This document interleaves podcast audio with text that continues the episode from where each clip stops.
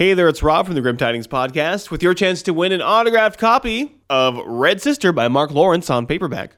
All you have to do is email us. It's grimdarkfiction at gmail.com. That's grimdarkfiction at gmail.com. In the subject line, write Red Sister Mister, and in the body of the email, write your name and address. Open worldwide, and the very first person to email us after this episode drops gets an autographed copy of Red Sister.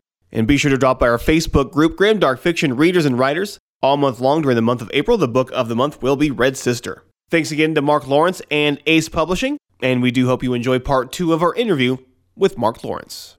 The This Is Horror podcast for readers, writers, and creators it is the ultimate show for writing advice, tips, and a personal look into the life of your favorite authors.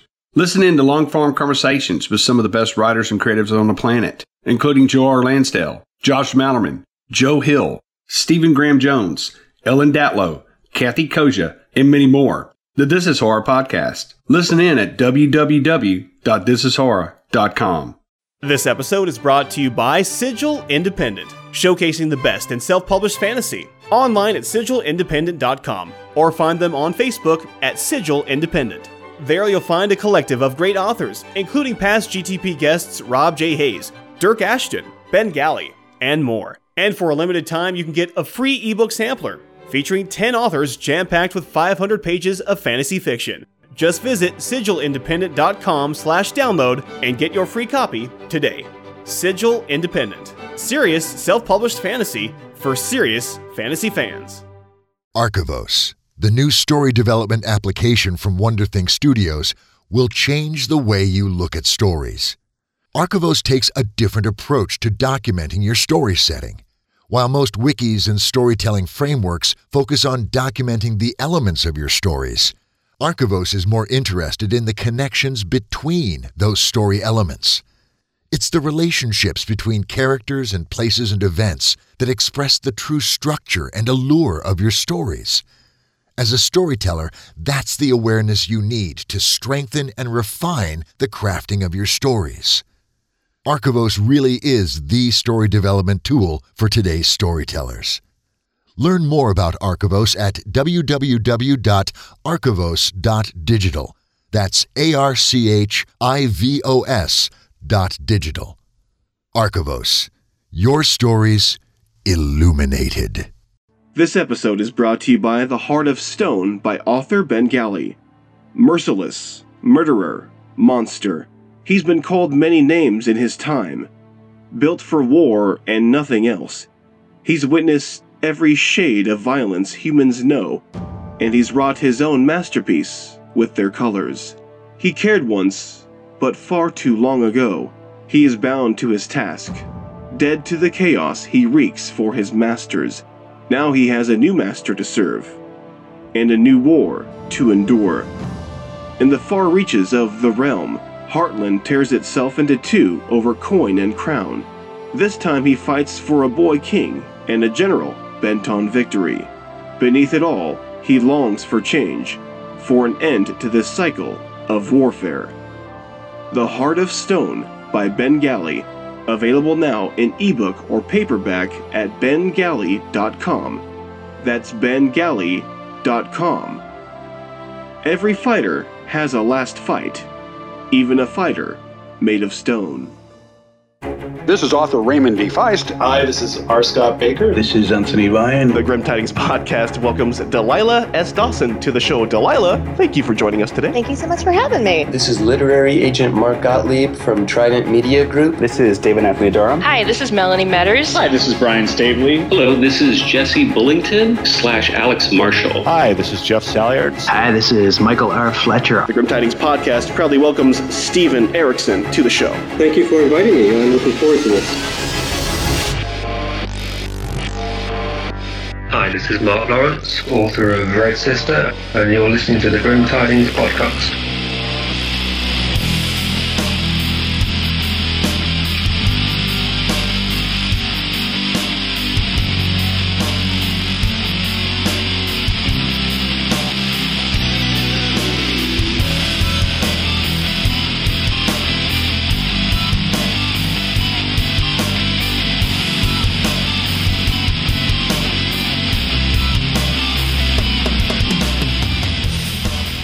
So we've discussed Grimdark on the show uh, with numerous voices in fantasy, including Steven Erikson, R. Scott Bakker, Joe Abercrombie, Deborah A. Wolf, Anna Smith Spark, and many, many more.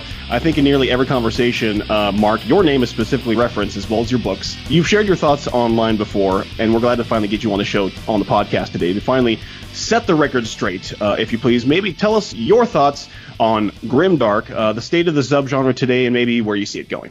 Yeah, I think I may be um, a bit disappointing here as a as an authority because uh, my my views have always been very vague um, and, and, driven externally on the subject. I, I've blogged on it quite a bit, but there's always been really an effort to discover what it is. And as far as the state of the genre goes, I don't read very many books a year. I read about ten or twelve, and, and a lot of them, most of them, are not even vaguely grimdark.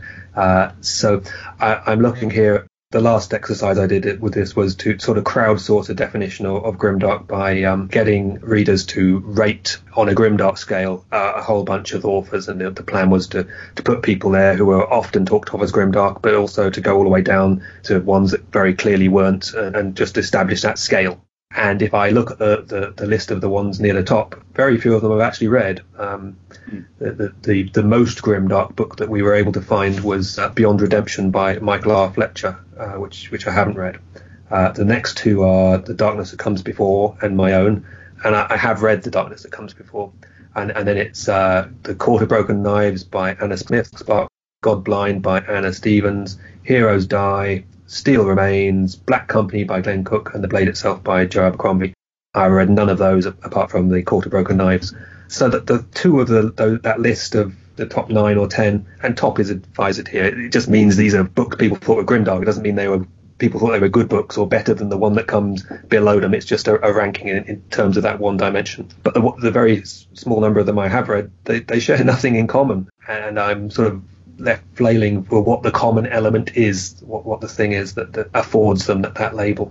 What do you guys think? Because it, there's this thing they say, oh, it's got to be morally grey, but you know, moral greyness isn't something that that um, these books have uh, a license on. It, that appears all over the place. Uh, and they say, oh, they've got to be violent, but there's plenty of violence in, in loads of other books. Uh, uh they've got to be gory, or they've got to be a crapsack world. Like the, the Court of Broken Knives, which I read recently, there's nasty things that happen in it. Yeah, some very nasty things, but none of them are ever even vaguely explicit. There's, you know, you really don't see the the knives go in and the the, the viscera and all these things. And so, compared to literally any horror book that you've ever read, it's far less gory and and nasty. I'm not saying that's that's a, in any way detrimental to the book. The, the books uh, I advise people to go and read. It's it's got a lot of um, very interesting and, and, good things going on in it. But if you're talking about, for example, level of violence, no, it's not particularly violent. Um, the the thing I noticed about that book was that uh, the characters were really quite unlikable, and that might be a uniting factor of these books that they, they have characters who are hard to like and that you may change your opinion of as the story goes on. That that's the only thing I can really get a handle on from, from this list. I think I can uh, end the grim dark conversation forever. I'm going to end it forever. All right. All right. Are you ready? I'm ready. Yeah, go for it. So I think uh, I've done this hamburger analogy before. Do you remember the hamburger analogy? I remember. Rob? Yeah. So everyone has an ideal hamburger, right? Everybody when they go order a hamburger, they they may like specific things on their hamburger. They may like pickles, they may like onions, uh, they may like mustard, whatever. Uh, some people may like barbecue sauce or fucking fried onions or whatever, mm. whatever. Tasty. Grimdark is like a hamburger in that it looks like a hamburger. It all has the shape of a hamburger, but everyone everyone's hamburger has different shit on it. Not literal shit, but different shit stuff. So I think grimdark is kind of like that old philo- philosophy. I, I don't know what it is because I'm not that smart, but basically when you have an ideal version of something that exists in your head, that is what grimdark is as a genre. Whatever little boxes you want to tick off for whatever you imagine grimdark is, that's what people tick off. If people think grimdark's gory, that's their lettuce. If they think it's uh, great characters, that's their pickles, whatever. So they're checking off these things that they identify as the ideal grimdark idea, but nobody's right. and nobody will ever be right. Because, What's the constant? What's the hamburger buns? Yeah, the bun and the meat. That's the constant. It's a yeah, it's but what, what do they map onto in terms of uh, property of a book though that, that we can recognise? I would so say it's it's like the kind of canvas in a way. I think the only thing that seems to be uniting is uh, the dark element, whatever that dark is.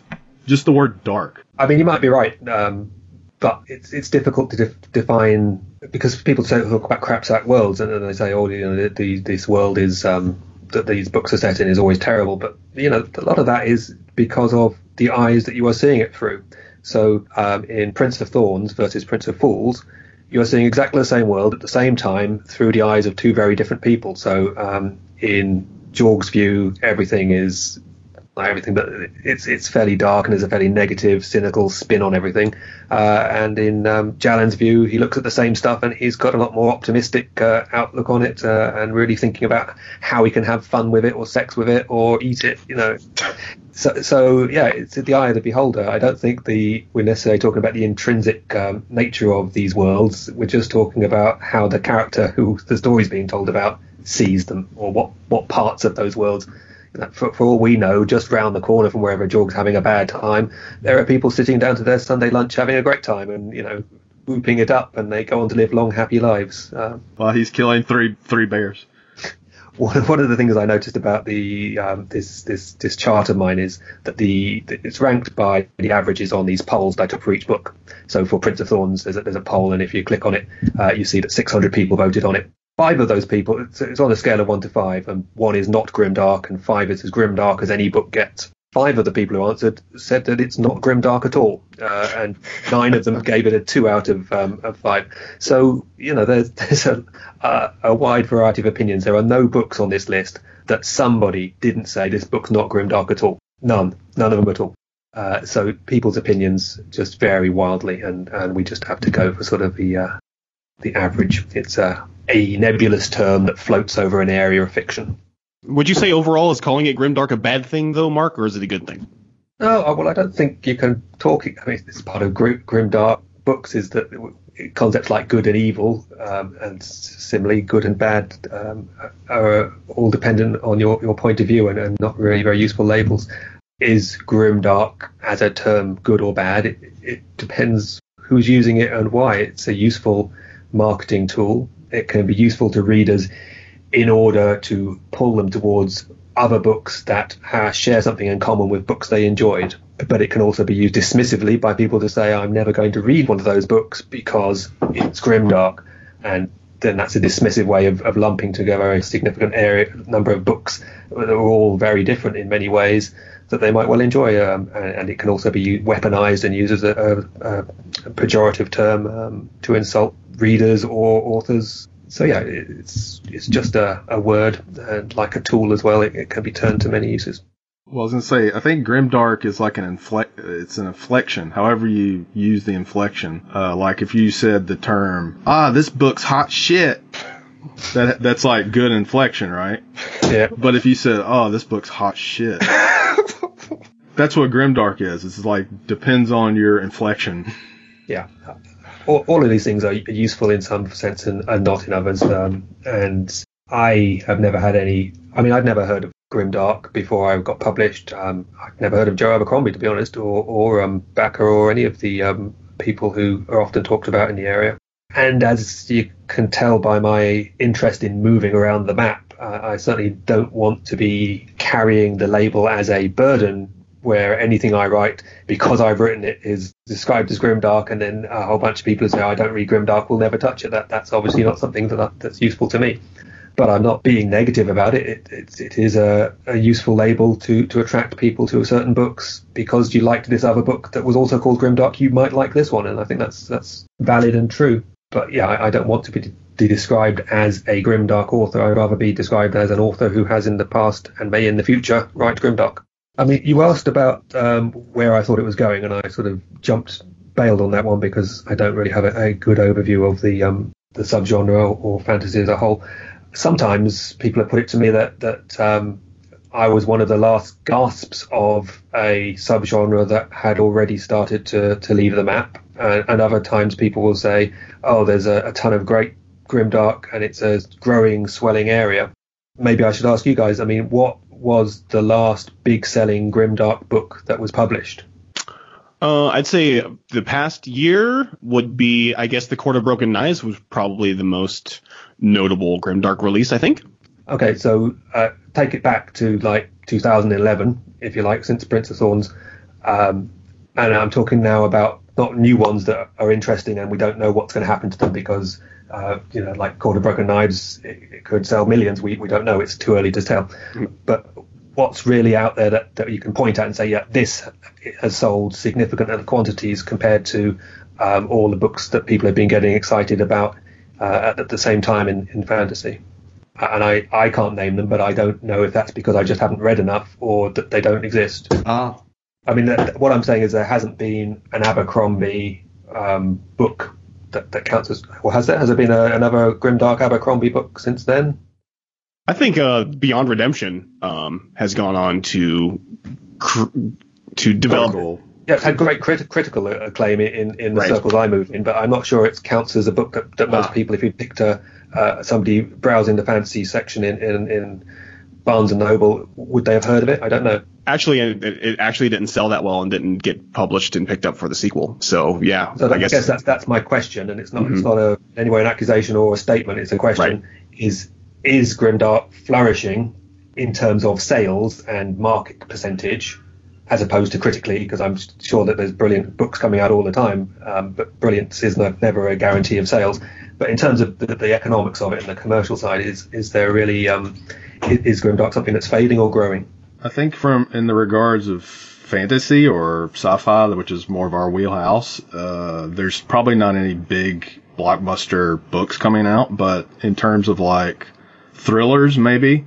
Uh, stuff like Gone Girl uh, has a very kind of grim, dark vibe to it, even though it's not fantasy. It, it uh, the characters are very uh, dark. There's lots of dark shit that happens, and like you said, like horror, the horror genre, it, it has dark elements to it. Uh, I think you could tie that into grim, dark in a way because it's that feeling.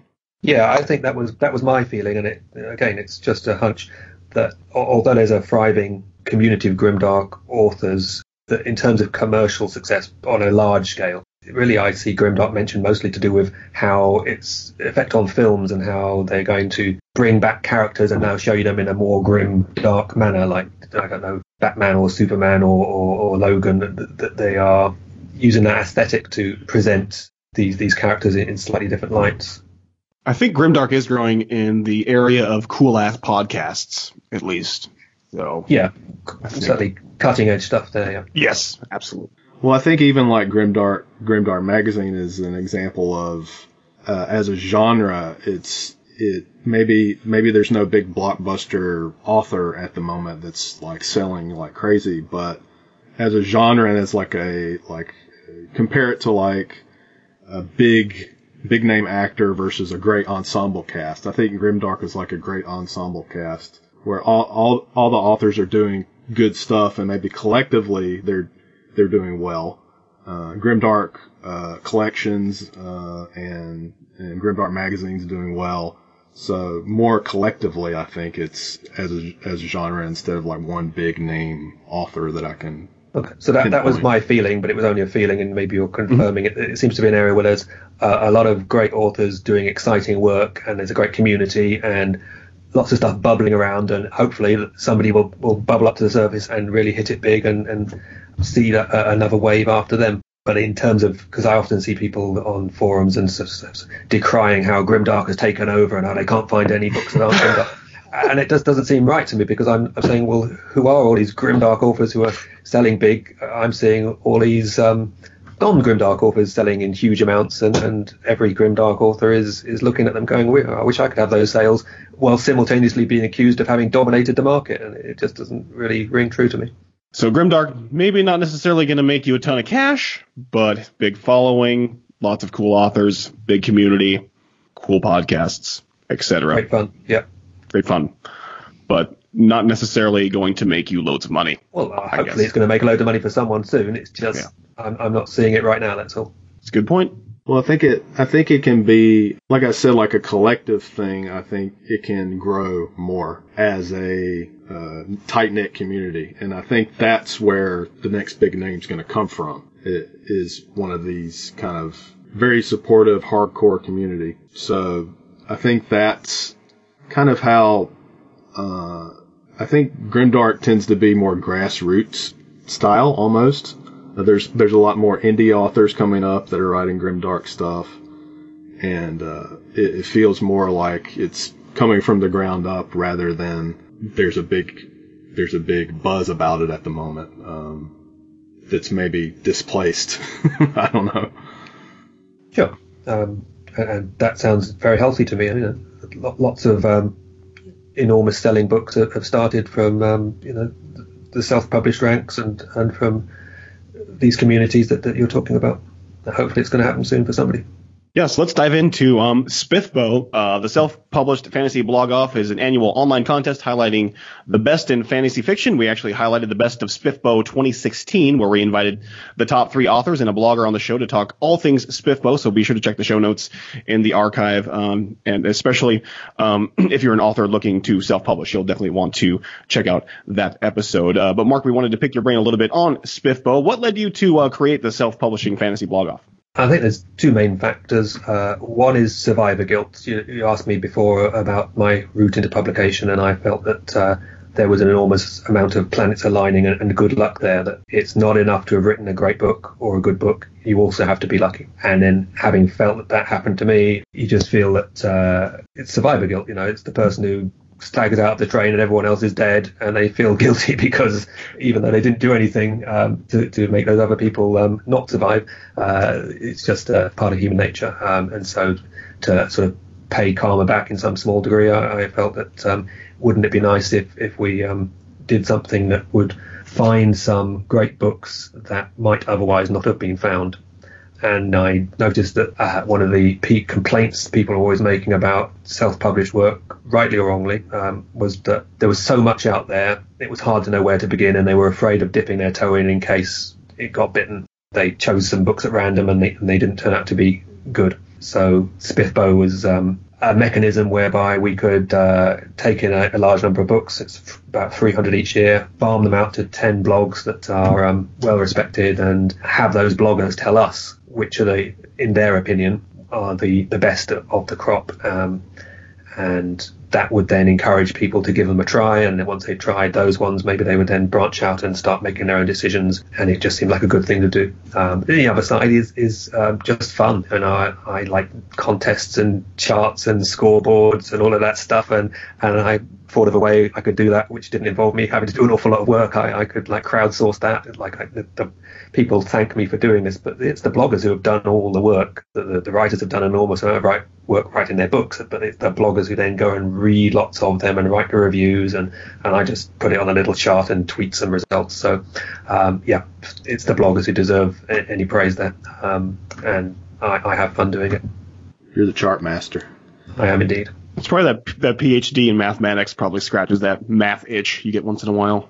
Yeah, you know, I do a lot. If you look on my blog, I do a lot of um, charts and plots and polls and statistics, um, just because I'm a numbers guy and there's some part of my brain that is always wanting to to analyze it.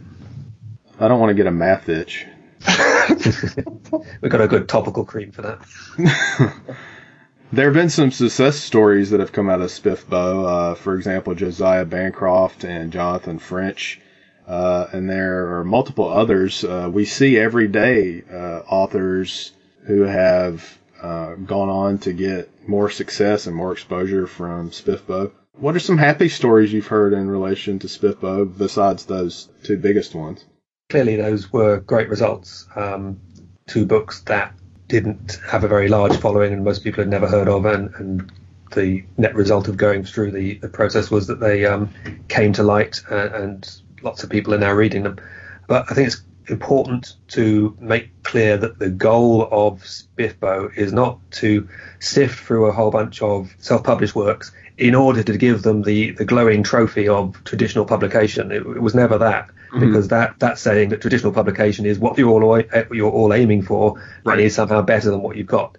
It was simply to give them publicity. And I know from both those guys that it wasn't a clear cut decision. And I know other guys who have had offers and have decided not to take them because it really isn't a clear cut decision. You know, um, there are no guarantees, uh, and you can end up making less money the traditional route and having fewer readers than the, the self published route. And you also see a whole bunch of control.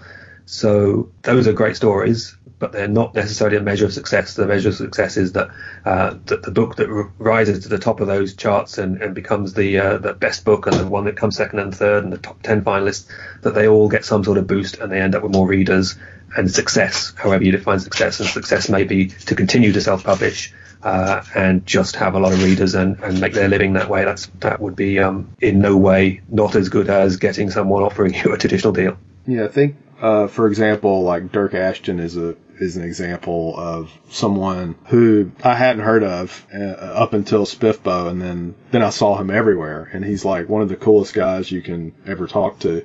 And I think not only has Spiffbo inter- introduced uh, more uh, self-published writers to the world, um, but it's also, like you said, narrowed it down more. And now we're seeing a lot more presence of these people, and their names click. Uh, so I think it, it's a good chance for them to uh, take the opportunity they're given. And it's kind of like, you know, any kind of competition. Uh, you make the most of your opportunity and, and then see where it takes you. And I think uh, Josiah and Jonathan are good examples of uh, some some form of success, but I think other other people have just gotten that so that so much exposure from it um, that for me as a self-published writer, uh, that's one of my goals for the future is to enter uh, SPIFBO. So I'm officially throwing down my gauntlet. Oh, watch out for the next the next one, which I hope there's a next one, so I can enter it. Yeah. Uh, again, not a planner, so it sort of depends how, how, this one goes. But it seems to be going well, and there's a very good chance that we'll roll on and uh, and do another one. Um, you, you, were talking about success stories. Um, so um, Phil Tucker, who I think came second um, last mm-hmm. year. He's just gone on to uh, produce more and more books in his series at an enormous rate of knots, and, and, he's doing fine. And I can't speak for him, but it's entirely possible that he has already been offered a traditional deal, or he may be soon, and uh, he may well have already, or may well be going to turn that down just because he wants to do that, and that's success. One of our semi-finalists I saw this week, she goes by L. Penelope by looks of it, wrote a, a song of blood and stone, um, and she's just uh, taken up a traditional deal. So wow. uh, hopefully she's going to go on to great things as well. It's been a great contest uh, for sure. Uh, no doubt, it's it has highlighted, uh, I think, the cream of the crop when it comes to uh, self-published fantasy novels for sure. And we we definitely appreciate um, your mentality of helping out those who are doing great work, but maybe need a little bit of a boost when it comes to publicity. And we take that same sort of mentality on the show of finding authors who are doing great stuff, and we may reach out to them after we see their work and uh, want to uh, spread the word as well. So we we adopt that same mentality with uh, helping those in need uh, in the genre and and helping give them a signal boost. And your signal be boosting us by coming on the podcast again today. So we appreciate that, and we try to reciprocate that to some authors that we bring on the show as well. So good stuff all around. But I wanted to ask you, Marco, what tips would you give to uh, future authors like Philip Overby who want to enter the SPIFBO contest in the future? Well, obviously, send your name and book in. Um, it's not hard. Uh, there's there's no filtering process. Um, uh, we just say uh, if you've written a fantasy book, send it in, and, and, if you're one of the first 300 to do so, then you, will be on the list. It is worth noting, and this goes to what you just said about finding the cream of the crop, that this is simply a filter. Um, it's another net, but it has large holes that you can fall through. The 10 blogs that are involved each year are ones that I reach out to, and I only reach out to them because, first of all, I know about them and second of all, I think I'm going to get a good reaction from them. And that the reason for that is that they are tend to be people who have in the past reviewed my books and interacted with me, and that instantly puts um, it instantly colours their own likes. They're a very diverse bunch, uh, and they do uh, cover the board in terms of subgenres. but there's still a focus there, and it means that if you have a particular type of self-published fantasy book, um, you're going to have to work a lot harder to reach that finalist table than if you have something that is fitting in with their core interests.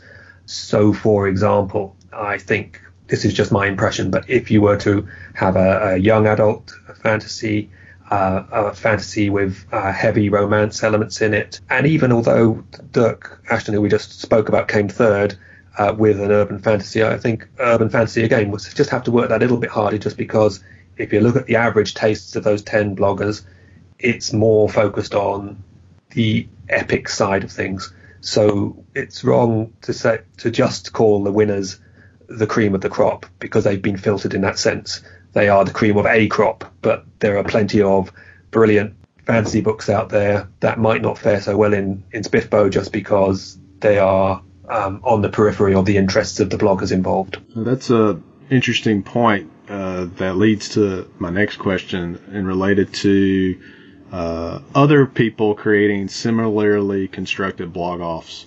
How would you feel if uh, uh, if you saw more of these kind of splinter off from your own uh, original idea, and then there were more sort of people doing a similar kind of thing? That would be great. People should do it. Um, I, I, keep getting uh, questions from science fiction writers who say, "Oh, we're only going to run one of these for science fiction," um, and some of them are fairly bullish about it. But my response is, I'm just doing this for fun because I felt like it. And what you need to do is get somebody else to run one for science fiction, and that would be great. They should do it. Uh, and similarly, um, if people feel that the types of self-published fantasy that they are most interested in are not getting a fair shake of the stick from Spiffbo, make one that has that area as your focus. And best of luck to you. I, and, and I will even help publicize it Yeah, and the uh, Spiffbo 2017 is currently underway as we record this. I'm not sure where it's going to be in the process of when we release this podcast, but uh, hashtag SPFBO if you wanted to follow the goings on of finding the cream of a crop when it comes to self-published fantasy. It's a great contest and a great way to uh, just kind of highlight some good stuff that's happening out there in the self-published world. Uh, with that, I wanted to transition into uh, we're, we're, running out of time here, so we're just going to get a few more questions in and wrap this some bitch up and uh, call it a day here. But I wanted to get a few uh, writerly questions in for you, Mark. You, you kind of know how to write a little bit, and uh, we've got a few writers who listen to the show, and I think it'd be cool to just kind of tap into your brain for a moment and share some writerly wisdom. You mentioned earlier you uh, write like a reader. Could you maybe unpack that just a little bit more about what you do when you write like a reader? I'm just writing essentially. I'm I start off typing and the the ideas just come off the, the tips of my fingers and I'm always asking questions. I'm always saying, what if this happened? It, it's I've in the past likened it to a, to dreaming in a sense, a sort of a lucid dream where you're just having a, a, flow of consciousness and the ideas are coming to you. And people ask me, why did you do this? And in, in this book, I don't have an answer. I just did it. It makes as much sense to me as why did you dream about an eagle, you know, carrying you off last night? no, it's just a dream. It just happened. It's just imagination. It, just rolls. Uh, it's not. It's not a strategic thing. I'm not trying to uh, sell you anything. I, am not trying to push a message. I, it's just, just um, what if questions. And I guess I'd, I'd, ask you then, what's the best bit of writing advice you could give to an author looking to follow in your footsteps as a fantasy novelist? If there's one piece of advice you could give. Well, all writers are different, um, and so no piece of advice is good for everyone, and every piece of advice is bad for someone. I guess my most general piece of writing advice is you've got to write about something that, that you care about, and there'll be somebody out there saying bollocks. But I feel that's true, that if you don't really care about it, if you're not emotionally invested, then it will show. And I would never personally try and write to fill a market or to please somebody who wasn't me. And I think that's probably good advice for most people that you, you really want to find something you're passionate about before you start writing or, or as you're writing. You know, as soon as you lose interest in what you're writing, chances are everybody else will too. And what would you say is kind of the worst advice that you kind of see popularized and going around that you kind of say, that's bullshit. I don't know why anybody says that. Is there any kind of bad writerly advice that you'd like to clear up out there? Every piece of writerly advice that is given to you without the caveats that I just gave is bad. Every time somebody says you must do something, it's bad. Even if it turns out to be great advice for you, it's still bad. If somebody says your first draft will be shit, and that's what I see a lot, mm-hmm. it's not true for me. You you read my first draft essentially when you pick up the books, and some people don't think they're shit, but it might be true for someone else. So it's as they're being too definite. If somebody says you have to do this, you have to, to do 10 drafts, you have to write so many thousand words a day, you have, as soon as they say you have to, just dismiss it. Well, don't dismiss it, but dismiss the you have to bit and, and just consider it and think about whether it's going to work for you. And what other genres would you like to write in? Are there anything outside of genre fiction, like science fiction or fantasy? Do you want to do some romance? I did see some poetry available at your website, so you kind of you're versatile. Yeah, I think I've really done it all already. It might not be in, in print, but but I've written, as I say, a thriller. I've written science fiction, fantasy, um, poetry. Um, I would, as a challenge, I'd sort of vaguely like to write some some literary fiction that, that just you know, there's no crime, there's there's no world ending, there's no science fiction. It's just a situation with people um, and the ideas and themes that you can uh, cast some light on by the interaction of, of, those people. But it's it's not something I feel I want to do more than the things I'm doing right now. I, you know, if I had as many lives or I was going to live 200 years, I'd like to do that, but I'm not sure I ever will, just because I'll always find something I want to do a little bit more. Philip, did you have any uh, writerly advice you wanted to preen from Mr. Lawrence's brain before we uh, wrap up the show here? Since you're a aspiring novelist, a short fiction writer. I'm a writer. Mm-hmm. I don't write very much though these days. Uh, I'm doing lots of creative stuff. So, do you think other doing other creative things is good for writers, not just doing writing, but uh, fiddling about with sketches or making maps or whatever kind of shit people like to do? Yeah, uh, anything that exercises your imagination. I mean, as I said before, that like my writing foundation was um, from running these these play by mail games, and, and earlier before that, just doing the D and D games. Uh, I certainly would never advise people to just try and port their D and D game into a book, but but just exercising your information, your imagination is is a, a very valid thing to do.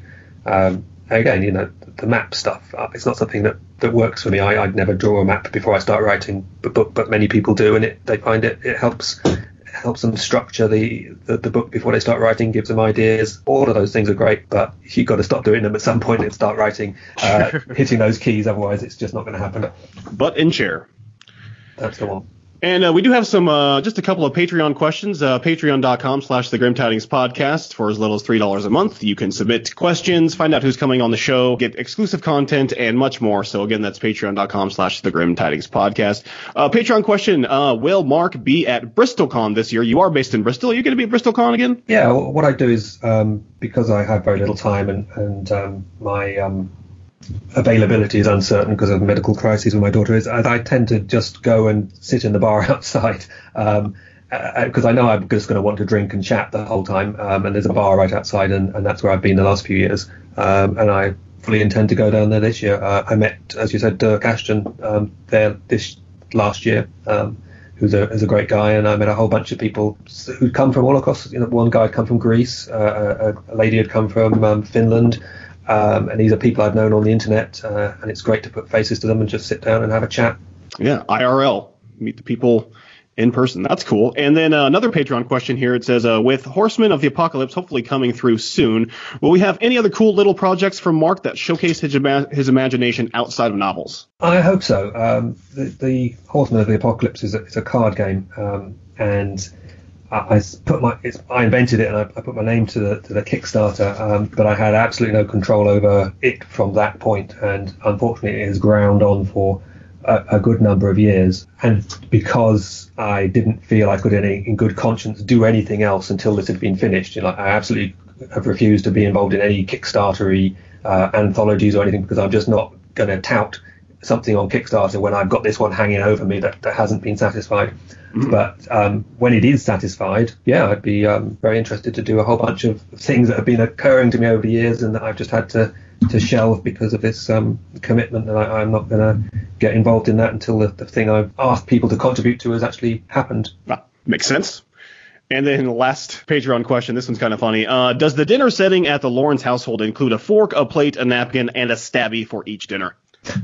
Well, I think if you actually got the stabby for each what, what's happened in the past is they've um, sent you a dagger for the major awards, but the, the minor ones haven't. So um, I think I probably would have six or seven if I'd been given an actual dagger for each one. So we, we could have uh, in this mythical situation where we sit down to dinner and have dinner places, which never happens.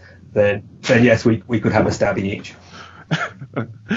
And uh, let's see, you did just win a stabby for uh, Red Sister. I did, Um, a- and a stabby for um, active author um, on on the uh, R Fantasy.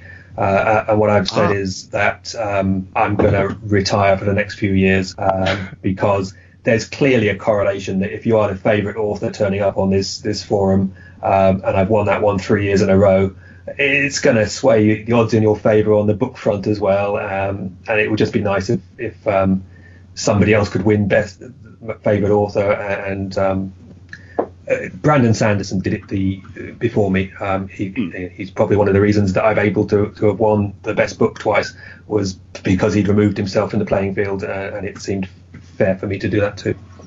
So multi-stabby award-winning author. You must be proud. I'm very proud. And that's uh, reddit.com slash r slash fantasy is the group we keep referring to, r fantasy. If folks haven't got a chance to drop by that, there's like a billion people in there all talking Yes. about fantasy. 250,000 of them, so it really is one of the most uh, active places for fantasy on the internet. And you can drop by there and interact with Mark often. He'll post blog posts and all sorts of cool stuff there and interact with you. And and uh, you're usually nice to people too, so that's even better. I like it.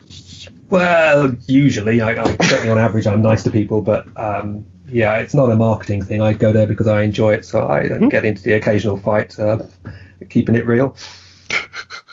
So we were just about out of time. Uh, we had time for a game, but I don't think we're going to have time to get that in. I think what we can do though is maybe get you back on the show once maybe Grey Sister's going to drop or something like that, and we could uh, maybe have some happy fun game time um, and some comedy hijinks. I think might be in store for next time you drop by. But I wanted to wrap up the show at this point and uh, let folks know they can drop by your blog. Um, they can follow you on social media. You're pretty much on every fucking platform out there. You just uh, actually got on Instagram recently too. Yeah, it's true. I've tried them all. Um, it- because I don't get out much, uh, I know my daughter doesn't allow me to travel. Um, so my, my proxy is to, to spend a sad amount of time on the internet uh, and, and poking my nose in various places. What are you currently working on then today? What's your current WIP? I'm writing the second book in this science fiction series because the deadline for that is September. Um, because, as I say, once the first one comes out in 2019, they want to put the second and the third one out in fairly short order. So I've got this tr- new trilogy coming out with um, Voyager after the Red Sister trilogy, um, and I've written most of, or more than half of, the first book of that, but I put it on hold just because these deadlines are more pressing.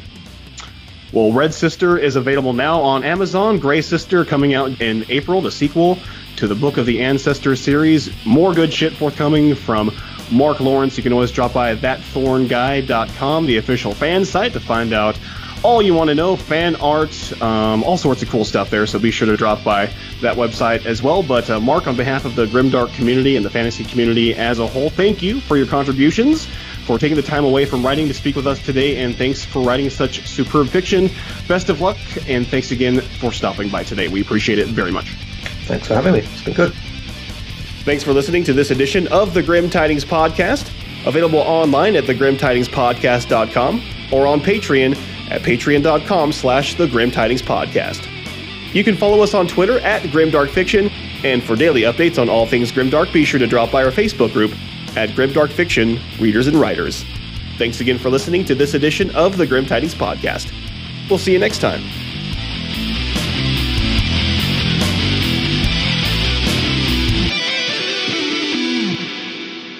Hey there, it's Rob from the Grim Tidings Podcast, here to tell you all about Wizard World. Con season is upon us, and Wizard World is going across the country. And where better to kick things off than in my hometown of Portland, Oregon? April 13th, 14th, and 15th, Wizard World Comic Con is coming to the Oregon Convention Center in Portland, featuring Jason Momoa from Game of Thrones, Sebastian Stan from Captain America, Nichelle Nichols from Star Trek, Bonnie Wright from Harry Potter, and many, many more. Wizard World Comic Con events bring together thousands of fans of all ages to celebrate the best in pop culture movies, television, gaming, live entertainment, comics, sci fi, graphic novels, toys, original art, collectibles, contests, a dedicated kids zone, and much more. And Grim Tidings podcast listeners can save 20% on tickets to the Portland show. Just use the promo code GRIM20 in the checkout. That's GRIM20, and kids 10 and under are free with a paid adult. Get your tickets at wizardworld.com slash Comic Con slash Portland. That's wizardworld.com slash Comic Con slash Portland. It's Wizard World Comic Con, April 13th, 14th, and 15th at the Oregon Convention Center in Portland.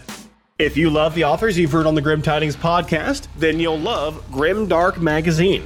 Interviews, articles, reviews, and the premier magazine for grimdark fiction by authors such as Mark Lawrence, R. Scott Bakker, Deborah Wolf, and more. Get knee deep in grit. Log on to grimdarkmagazine.com.